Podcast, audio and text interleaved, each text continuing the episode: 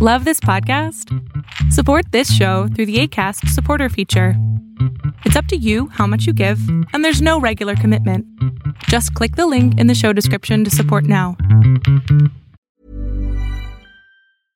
Hey, I'm Ryan Reynolds. At Mint Mobile, we like to do the opposite of what Big Wireless does. They charge you a lot, we charge you a little. So naturally, when they announced they'd be raising their prices due to inflation, we decided to deflate our prices due to not hating you.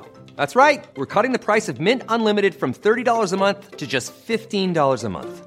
Give it a try at mintmobile.com slash switch. $45 upfront for three months plus taxes and fees. Promo rate for new customers for limited time. Unlimited more than 40 gigabytes per month. Slows. Full terms at mintmobile.com. Hey, it's Ryan Reynolds, and I'm here with Keith, co-star of my upcoming film, If, only in theaters May 17th. Do you want to tell people the big news? All right, I'll do it. Sign up now and you'll get unlimited for $15 a month in six months of Paramount Plus Essential Plan on us. Mintmobile.com slash switch. Upfront payment of $45 equivalent to $15 per month. Unlimited over 40 gigabytes per month. Face lower speeds. Videos at 480p. Active Mint customers by 531.24 get six months of Paramount Plus Essential Plan. Auto renews after six months. Offer ends May 31st, 2024. Separate Paramount Plus registration required. Terms and conditions apply if rated PG. Fiction, science fiction, horror, fantasy, crime, LGBT, thriller. You have now entered the House of Mystery with your hosts, Eric Shapiro, David North Martino, John Copenhaver,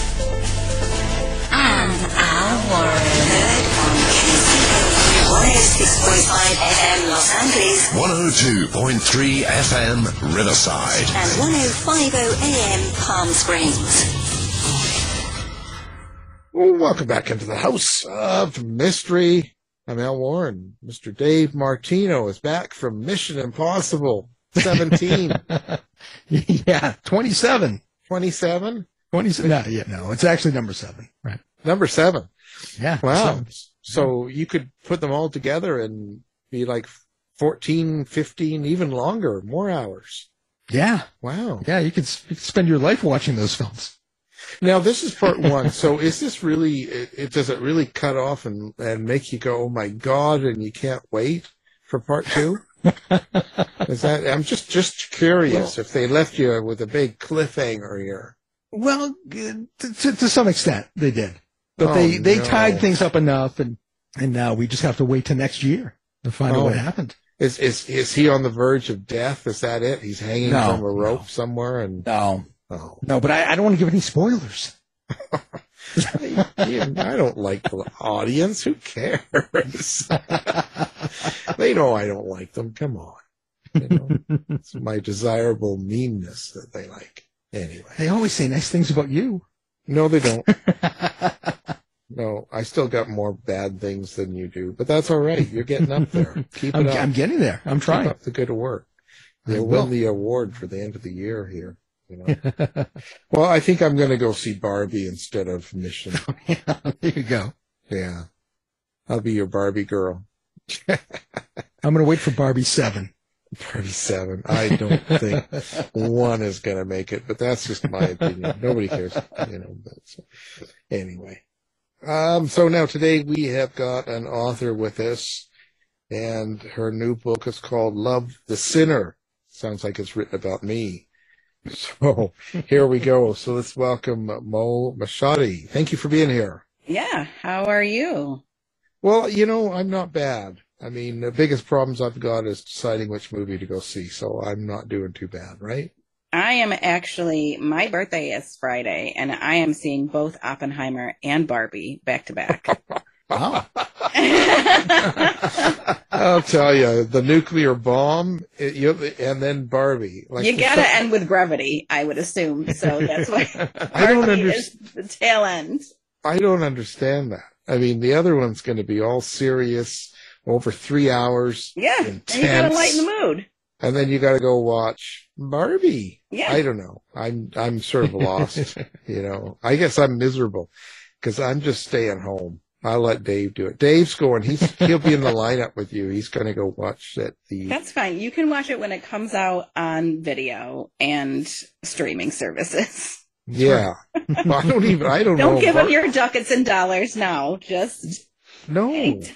Well, you know, I don't mind the the idea, but I just you see the problem is, I mean, the real truth is the Oppenheimer is over three hours, and I'm It is. 61, so you know I've got to use the bathroom three, three, four, five times in an hour. How am I going to sit through three hours of that in the know. theater? It's definitely going to give you Braveheart back. So yeah, you're going to need to Yeah, stretch.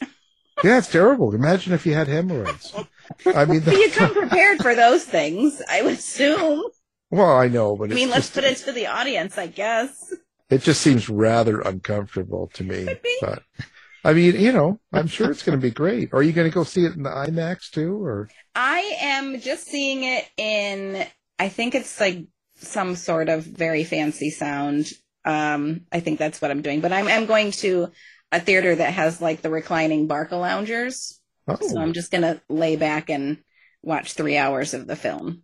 And then lay Fancy. back and watch an hour and a half of Barbie. So, fancy stuff? And those, I know someone that cleans those recliners, and mm, I wouldn't want that job. no, that's all right. No.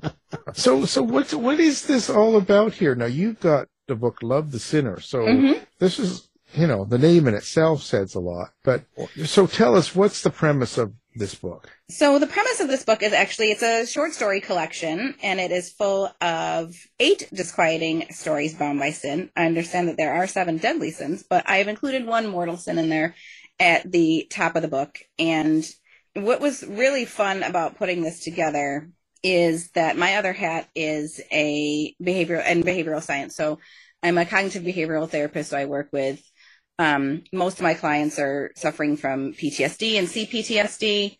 And it's, you know, it's strange what us as human beings um, will justify in the heat of the moment. So I feel like we are all guilty of all seven sins um, of the deadliest. And I think, you know, in degrees, we're all capable of all of them. And what's fun about this book is that yes, there are sins involved, but there is absolutely no devil at all in this book. It is all where man is the scariest monster, where, you know, humans are doing the really odious things and they're trying to all along really trying to justify their reasons for doing so. So it's a it's a pretty fun book. I'm very I'm very proud of it.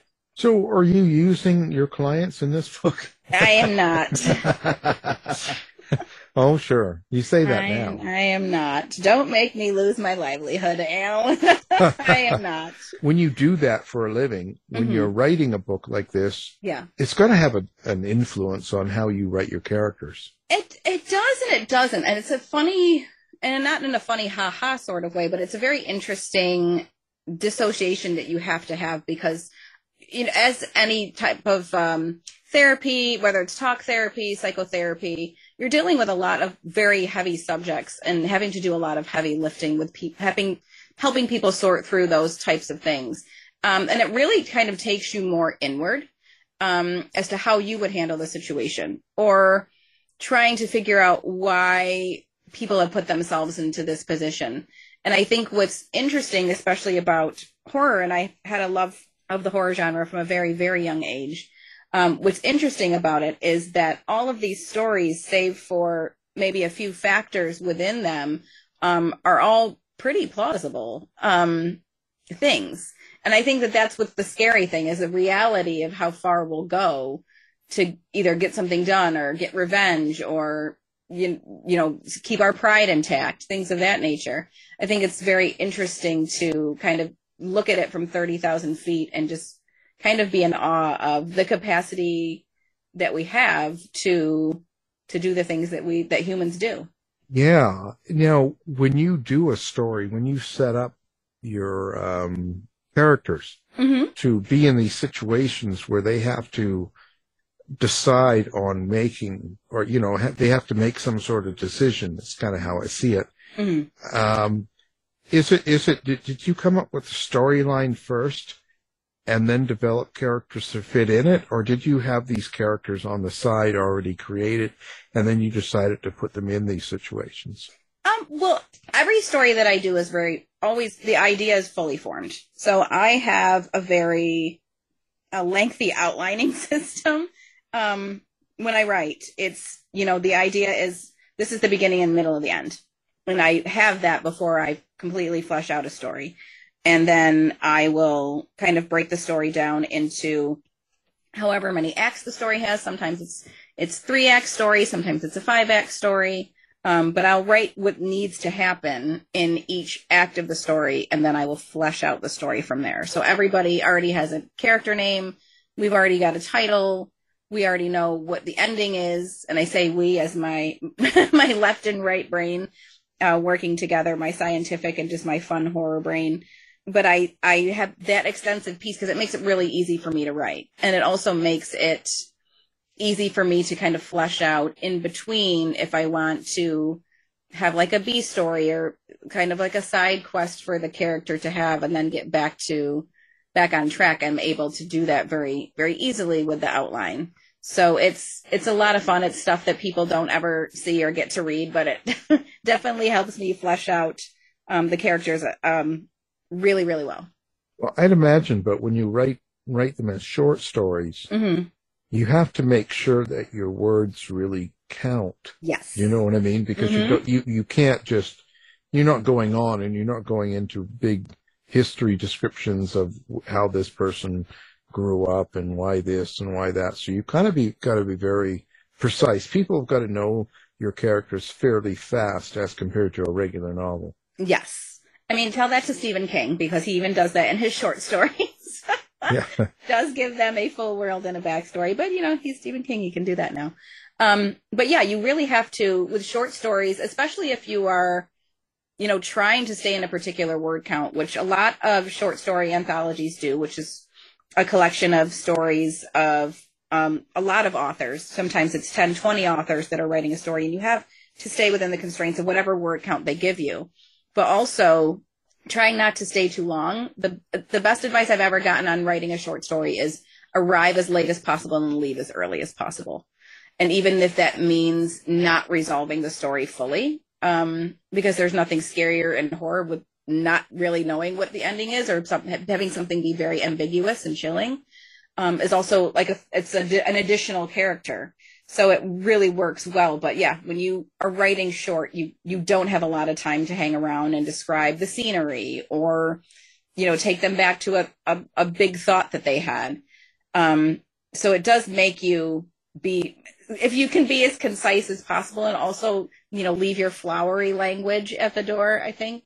Um, cause people will kind of lose track, especially if you're just being a little too verbose in order to just kind of fill words. And readers can usually tell when you're just trying to take up space. How, how do you create your outline? Do you use any particular tools? Do you have a method? Yeah, I use a pen and a notebook. That's very Let, simple. let, let me write this down. That's I know, and I'm I'm so analog with stuff. I wish I could say that it's like, oh, I use this this website or you know this Google Doc. I don't. I really get you know every story that I have. My my house is flooded with notebooks, uh, one subject, five subject notebooks, and I'll go and there's you know I'll I'll do the title and what I write is short form. I have two other books coming out next year that are a volume one and a volume two of a series and that's what I write. So I'll write my title, I'll write all my acts and I'll kind of scribble in as I as I go along.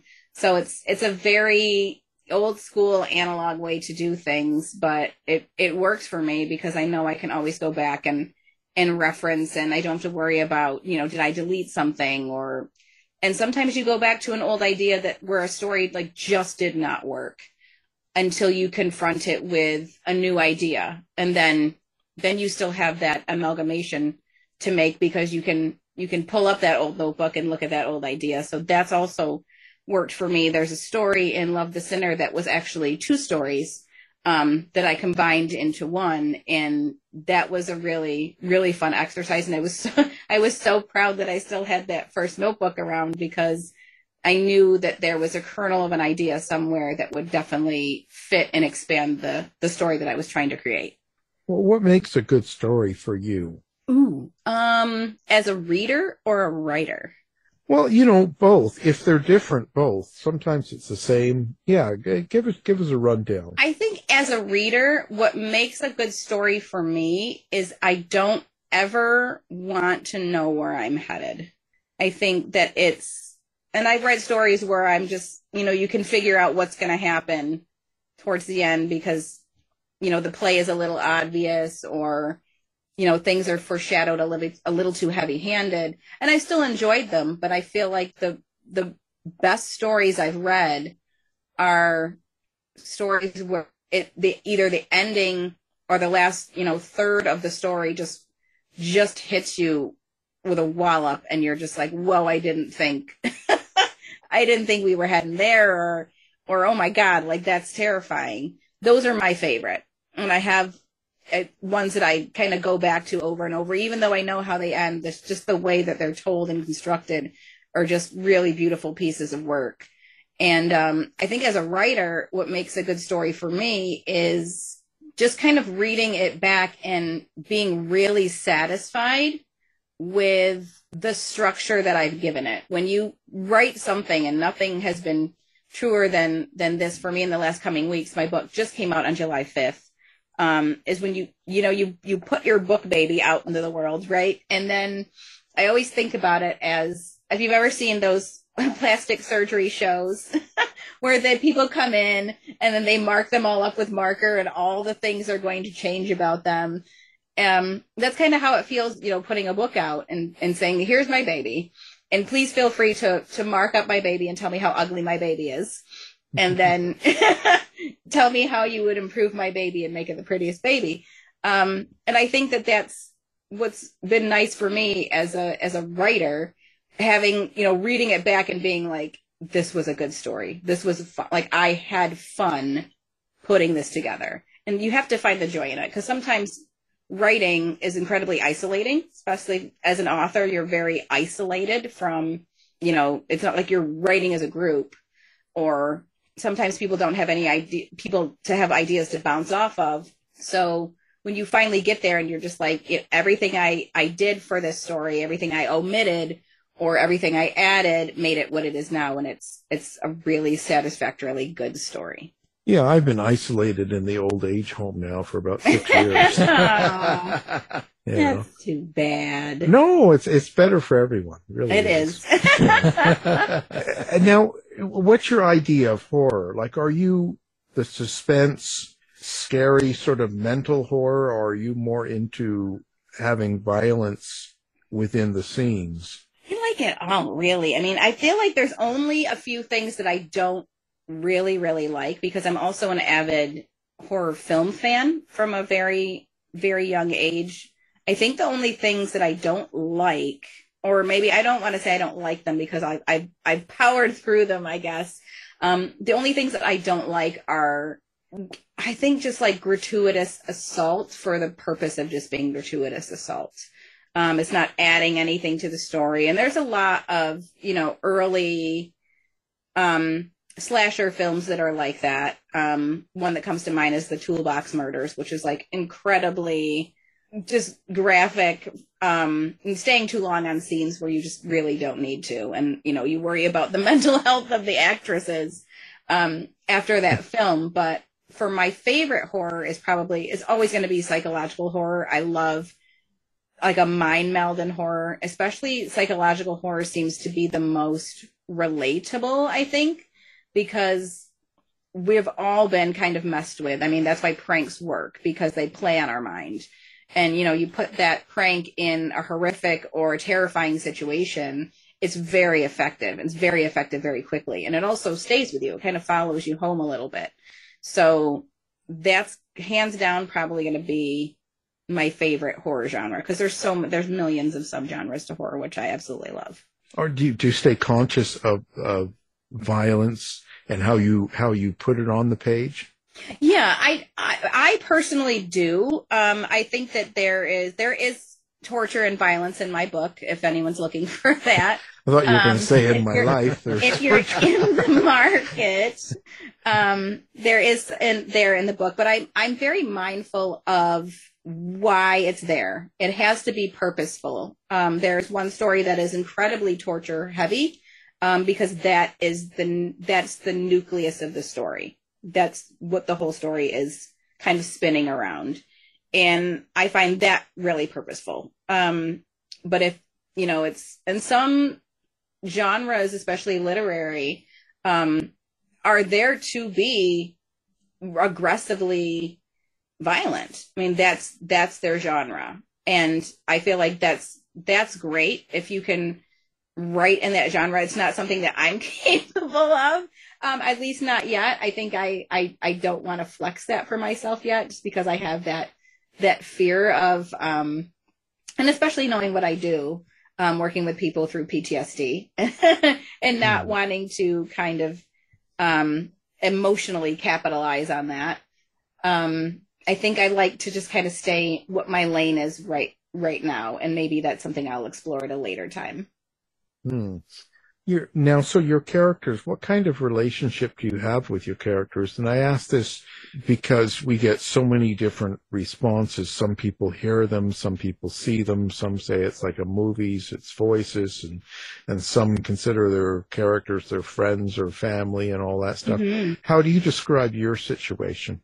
I think I always see just because I my I started out in screenwriting um, as a screenwriter, so everything is always very visual for me. Um, and that I think that comes across in my literary work as well, in my the way I describe a scene or just describe my characters' um, actions or motions. But I think that it's always kind of a movie scene, and I always kind of think of them as not necessarily friends, but you know, these are these are unfortunately these are people that I know. and I say unfortunately because you know we've all had to.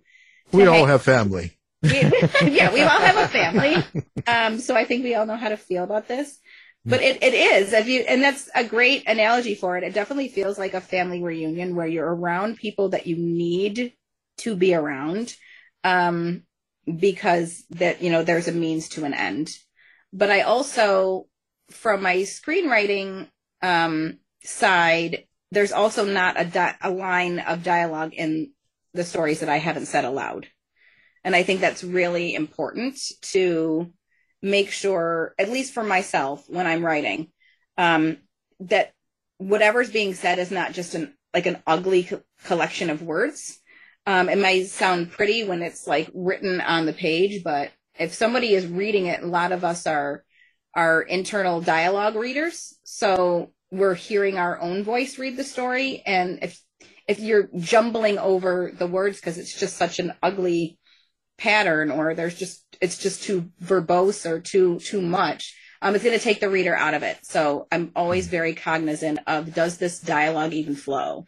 Right. Is this being said in the character's voice? Now that we know who the character is and their motivations and and whatnot, is this something that they would say? So I always try to be very aware um, that I don't take my reader out of it by what I'm trying to put on the page.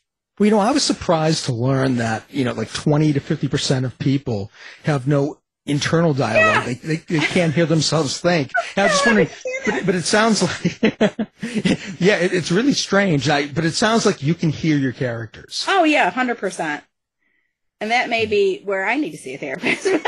right. also, Me too. Neither hither nor thither. Um, but yeah, I I was just hearing that fact a couple years ago, and I was like, "What do you mean? What do you mean you don't have an like? What? I, mm. I, I hmm. couldn't figure. I could not wrap my brain around it, and I was sitting there like, "How do you think? How do you make decisions if you don't sit there right. and argue with yourself in the shower?" If you're not, you know, like talking to yourself throughout your entire house all day, um, I, it, it boggles my mind. But I mean, science, man. I guess that's where we're at. But yeah, I can definitely hear um all of my characters, especially there is a character at the the story at the that closes the book is the the longest story in the book, and there is a, a character in there that I I adore, and he has a very distinct voice in my head, and from a distinct character from a very uh, favorite show of mine, um, Deadwood, from a long time ago, and I I absolutely love hearing that, and I've tried to emote that, and it's pretty terrible. It sounds like Scrooge McDuck. Um, it's not great, but I, I, I love hearing them, and I, I love kind of working that out. I just think it's important for to make sure that you know your dialogue sounds good. But you, do they tell you to do weird things? They do not. No, they're not. You know. I think I'm not- safe. well, For that's now. good. That's good. Just checking to see if you should be allowed out in public. Yeah, it's okay. It's good to have someone got. Thank you for having my back. Well, just making sure, you know, to keep everyone safe here. You do. Um, hey, listen. So what? Um, what happens to your characters then when when you're done? The book's done. The book's Yeah. out. It's over. Do they Yeah. continue with you, or do you just cut them off and say, "I've, uh, you know, been there, done that"? Bye. Oh, I would love for the character that I just mentioned to end up in another story. Um, I just don't think he's he's done. Um, I may have a chronicle, you know, I have to do like the chronicles of Hey, it's Danny Pellegrino from Everything Iconic. Ready to upgrade your style game without blowing your budget? Check out Quince. They've got all the good stuff shirts and polos, activewear, and fine leather goods, all at 50 to 80% less than other high end brands. And the best part? They're all about safe, ethical, and responsible manufacturing. Get that luxury vibe without the luxury price tag. Hit up quince.com slash upgrade for free shipping and 365 day returns on your next order. That's quince.com slash upgrade. How would you like to look five years younger? In a clinical study, people that had volume added with Juvederm Voluma XC in the cheeks perceived themselves as looking five years younger at six months after treatment. Look younger, feel like you. Add volume for lift and contour in the cheeks with Juvederm Voluma XC. Reverse signs of aging by adding volume to smooth laugh lines with Juvederm Volure XC. For important safety information and to find a licensed specialist, visit juvederm.com. That's J U V E D E R M.com. Not for people with severe allergic reactions, allergies to lidocaine, or the proteins used in Juvederm. Common side effects include injection site redness, swelling, pain, tenderness, firmness, lumps, bumps, bruising, discoloration, or itching. There's a risk of unintentional injection into a blood vessel, which can cause vision abnormalities, blindness, stroke, temporary scabs, or scarring. Talk to a licensed specialist to find out if it's right for you. Hiring for your small business? If you're not looking for professionals on LinkedIn, you're looking in the wrong place. That's like looking for your car keys in a fish tank. LinkedIn helps you hire professionals you can't find anywhere else, even those who aren't actively searching for a new job but might be open to the perfect role. In a given month, over 70% of LinkedIn users don't even visit other leading job sites. So start looking in the right place. With LinkedIn, you can hire professionals like a professional. Post your free job on linkedin.com slash people today. Hey, it's Ryan Reynolds, and I'm here with Keith, co star of my upcoming film, If, only in theaters, May 17th. Do you want to tell people the big news? All right, I'll do it. Sign up now and you'll get unlimited for $15 a month in six months of Paramount Plus Essential Plan on us. Mintmobile.com slash switch. Upfront payment of $45 equivalent to $15 per month. Unlimited over 40 gigabytes per month. Face lower speeds. Videos at 480p. Active Mint customers by 531.24 get six months of Paramount Plus Essential Plan. Auto renews after six months. Offer ends May 31st, 2024. Separate Paramount Plus registration required. Terms and conditions apply if rated PG. you know, X character. Um, because he's just, he's just so, he, he was one of the characters that was just so fully formed and just so real and vivid before I even began the story. Like I knew I wanted them to have this persona and this kind of like swagger to them and this huge personality that kind of eats the story. Um, so hopefully they will stick around, but every, everyone else, I feel like they, they've completed their mission and we're ready to kind of move, move them on from, you know, move on from them and, and let them be in the world that they're in. So, with these kinds of stories, and and you know, by the sounds of it, um, there there is a meaning behind each story. There is Mhm. like a subtext or something that you want the person to become aware of or or, or Yes. realize. I think that's just that's my guess. Is this true? Yes. So each story begins with a just kind of like a peek into who the character is. And it's usually the character kind of at their highest level of where they are in that sin. So each story is represented by a sin. Each main character is either living through that sin, creating that sin, or the product of that sin. And the first page you read before you get to the story gives you a little bit of a peek into their psyche, really.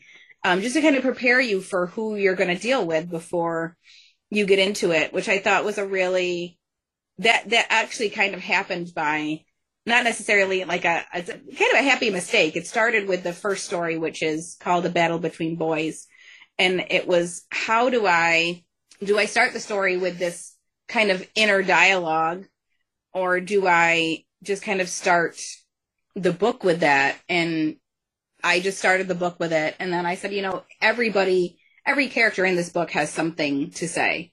Um, that that has nothing to do with the story that has nothing to do with what they're going to go through during you know the actions through the story. Like how can i give them a little bit extra room to breathe?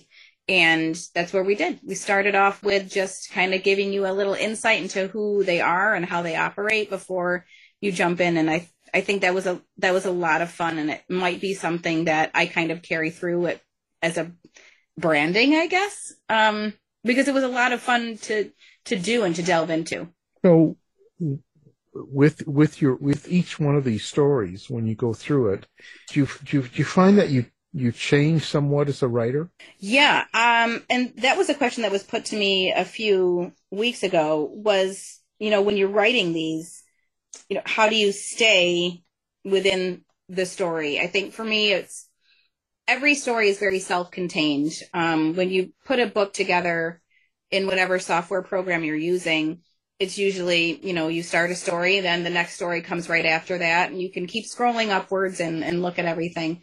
But before I really built the book and, and put it together in the order that it's in, I needed to write each story as if it was not going to be in a book. If I as if I was submitting it to an anthology and the story had to absolutely stand on its own two legs um, and not be thematic. And I think that was a challenge for me to say, how can I make this story matter to someone and what has to change within the story?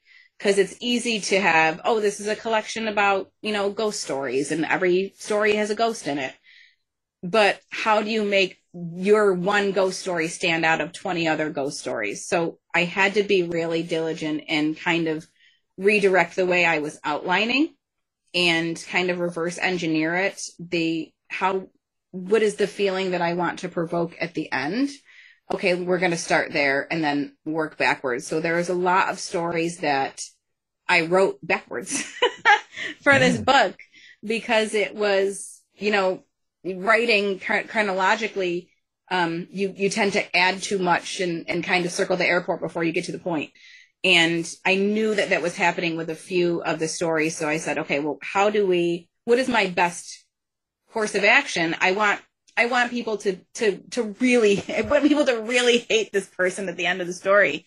Um, because lot, not a lot of these characters are likable. And I think that that's real life. Not everybody is, is a great guy. Not everybody, you know, has a happy ending. And I think that that's so real to life, um, that I had to, to coincide with, okay, you, you're not going to be able to write this straight through. So it definitely gave me a new skill, I guess. So changing me as a writer that way, um, was learning how to write an effective story backwards. Well, I'm wondering, do, do you sometimes write backwards because your characters might take over? And kind of, uh, you know, take the plot off the rails.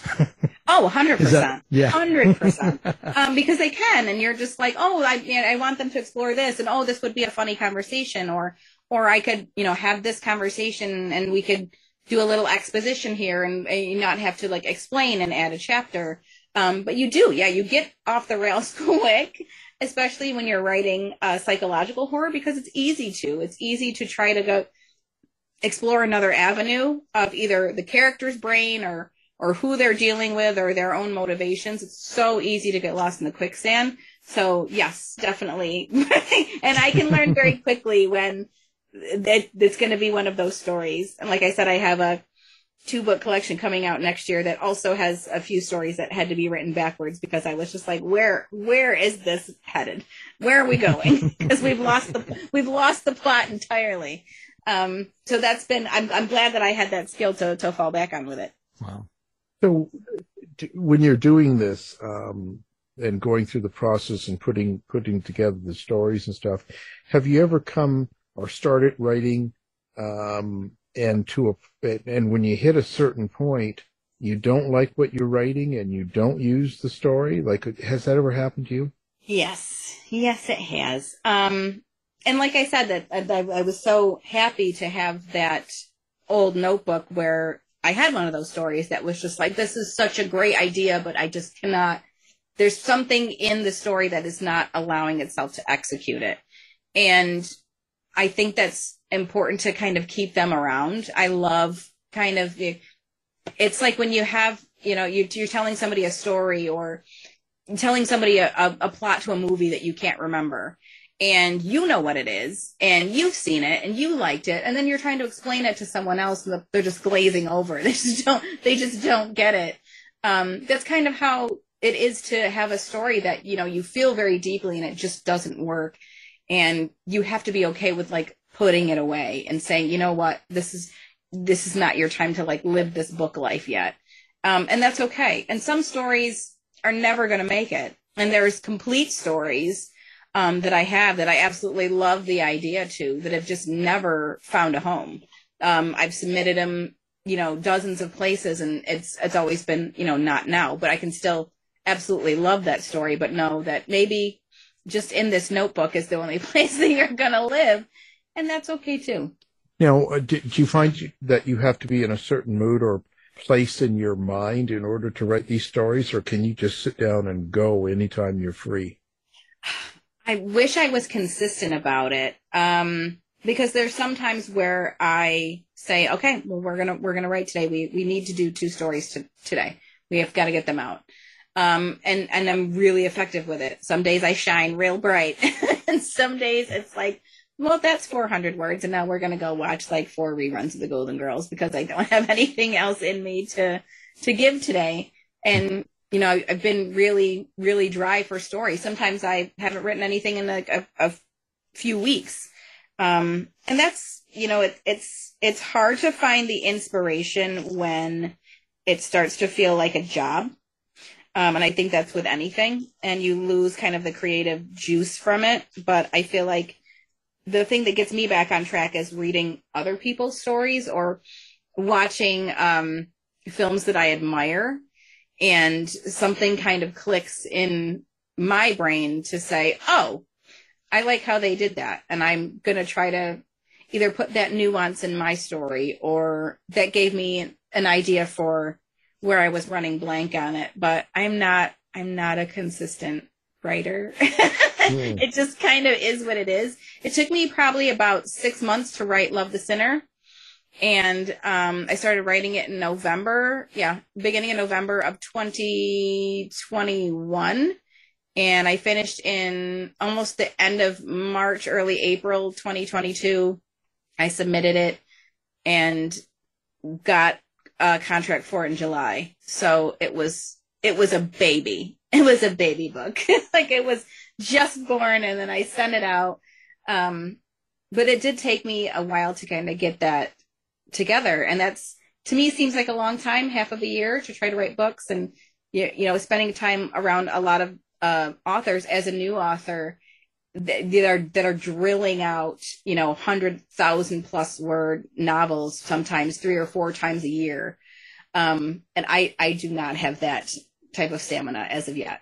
I will let you know when i get there because it's, it's not anytime soon i don't think. Yeah drink more coffee Ah, can't. well, I, I tell you, you know, but being in uh, behavioral science mm-hmm. and let's say the last three, five years and stuff, and looking at the way people have behaved over, let's say, the pandemic and mm-hmm. politics and life and all that in, in the U.S. and even the world. But when you when you look at that, has it changed your opinion of people, or do you, can you can you understand why people act the way they do so much so, like as we've seen? I mean, I, yes and no. I mean, I feel like there is right now, currently, there is such a cycle of all behavior is acceptable behavior. And, you know, we're kind of regardless of, of consequence where we're making, um, concessions for things that we, that we would not have even five years ago. Um, hate speech or, um, things that are directed directed at a you know particular groups or things that are just very volatile in nature i feel like that that's kind of been given a pass um, because everyone is you know we all went through a global event where everyone was angry and everyone was scared and everyone was petrified and everyone was very cautious and i think that we've been kind of caught in that whirlwind where you know, don't you know how upset I am? Or don't you know how angry I am? And you should understand how disgruntled I feel. Um, I think that that is a, it's an interesting dynamic to watch globally because as much as we say it's, you know, it's a, it's a, an American problem, it's definitely a global problem. Yeah. oh, yeah. Um, Yeah. as yeah, we've yeah. noticed, um, it, you know, just kind of watching the news and kind of, just kind of watching it quietly, you know, spread across the map and not to say that we're ground zero for any of it, but it's just Yeah. to quietly go across. But as a as a behavioral therapist, and especially someone who teaches people emotional reactivity, um, it's been very I wouldn't say very difficult, but it's been a little slower going because there's when you have to look at emotional reactivity or how you react to a situation, there's a level of accountability you have to have for your own emotions in order to look at that and say that is a that's a wrong behavior or that's a behavior that's not helping me and pivot to something different. It's that accountability piece that's the slower piece because you can't make the change right? If somebody tells you oh dave that's a bad habit until you feel that it's a bad habit you're not going to see where people are saying that's a bad habit um, so that accountability piece has been really slow with getting people to kind of change their their verbiage or their their motivations for things. So yeah, it's it's definitely given me a, a, a new perspective on people, Yeah. especially from an accountability standpoint, because nobody really seems to want to do that these days. No, and and it must be kind of bizarre when you have to deal with people because you never know where they're based at. Because I mean, you know, it's crazy. We've got people out there running around the world flat and and into conspiracies and kind of crazy and going really, really, really off Mhm. into weird ideas. And I mean, I I wouldn't want to deal with that on a professional basis. I like, yeah, was- I mean, mo- mo- I will say predominantly my clientele are people that mostly um, people that have gone through trauma or assault survivors. So it's that type of you know behavioral analysis or even that type of emotional reactivity comes with also like a lot of shame attached to it.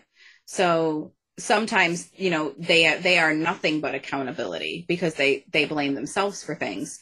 So it's you know getting that that weird juxtaposition of folks that don't want to take accountability coming from you know an, an aspect where you know 80% of your clientele used to be too accountable um, and taking the ownership of things that weren't really theirs. It's been not necessarily um, entirely too challenging but it's definitely been an exercise in in patience and and kind of understanding i guess to the point where everyone is handling things much differently than they were four years ago from an emotional standpoint Right, right. Four years ago, they would just get drunk.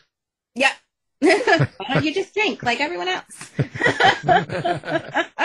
I'm telling you.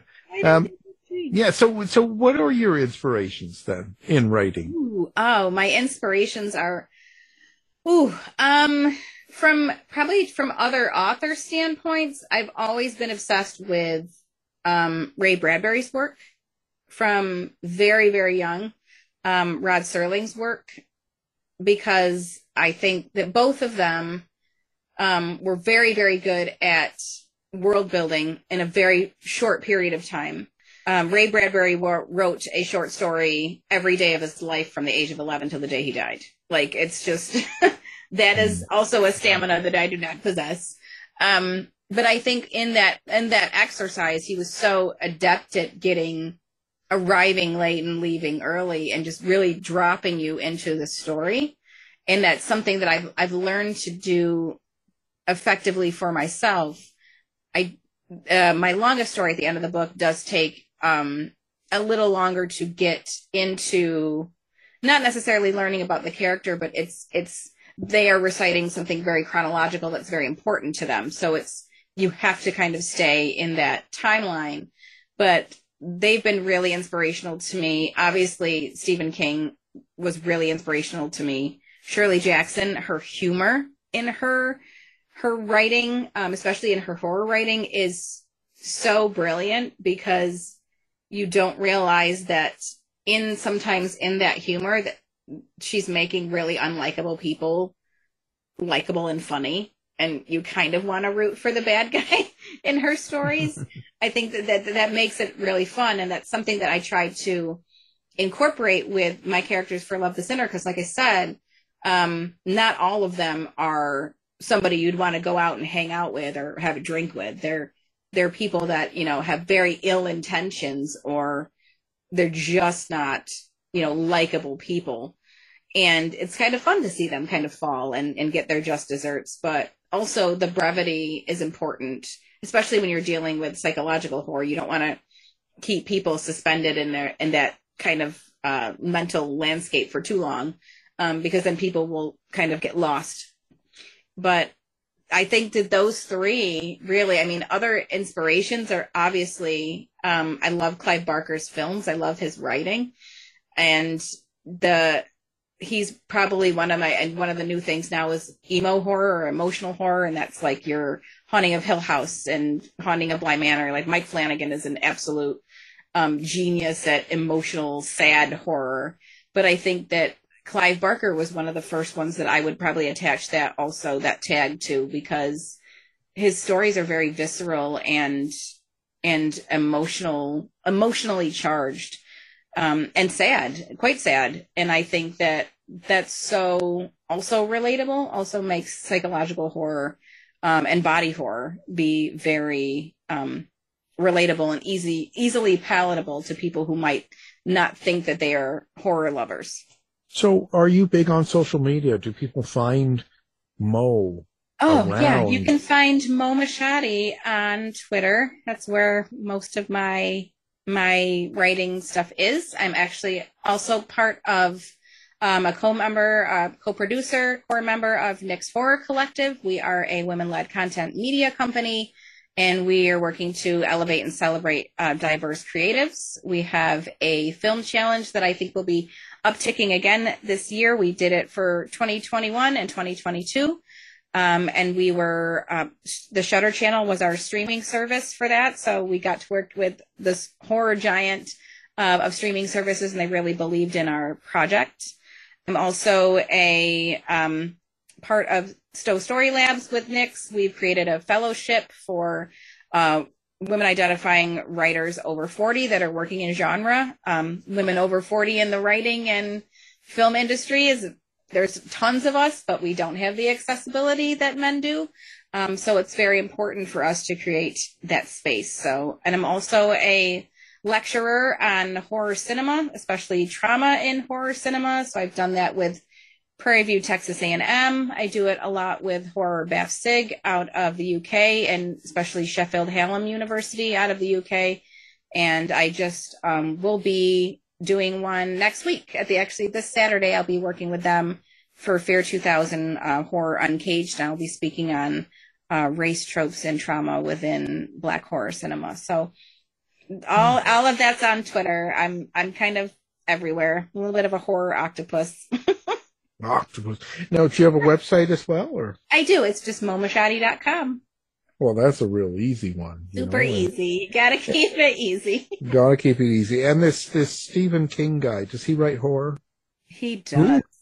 Who? Yeah, Stephen King. I don't know. He's an up and comer. You might not Yeah. have heard of him before. Yeah, I couldn't find Indie him on. Amazon. So yeah, I Not was just important. wondering. He mustn't. He mustn't have a deal yet. But um, no, he's you know. trying though.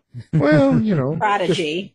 Yeah, keep it. Keep it up. Don't just keep on pushing, and it all Keep works on out. pushing, it'll happen for you. Yeah, just keep moving forward, and don't. He doesn't to- even get edited anymore. Like it's that. Like he's that good. Like oh, you Well. wrote another one? Right directly to print, Stephen. Sweet.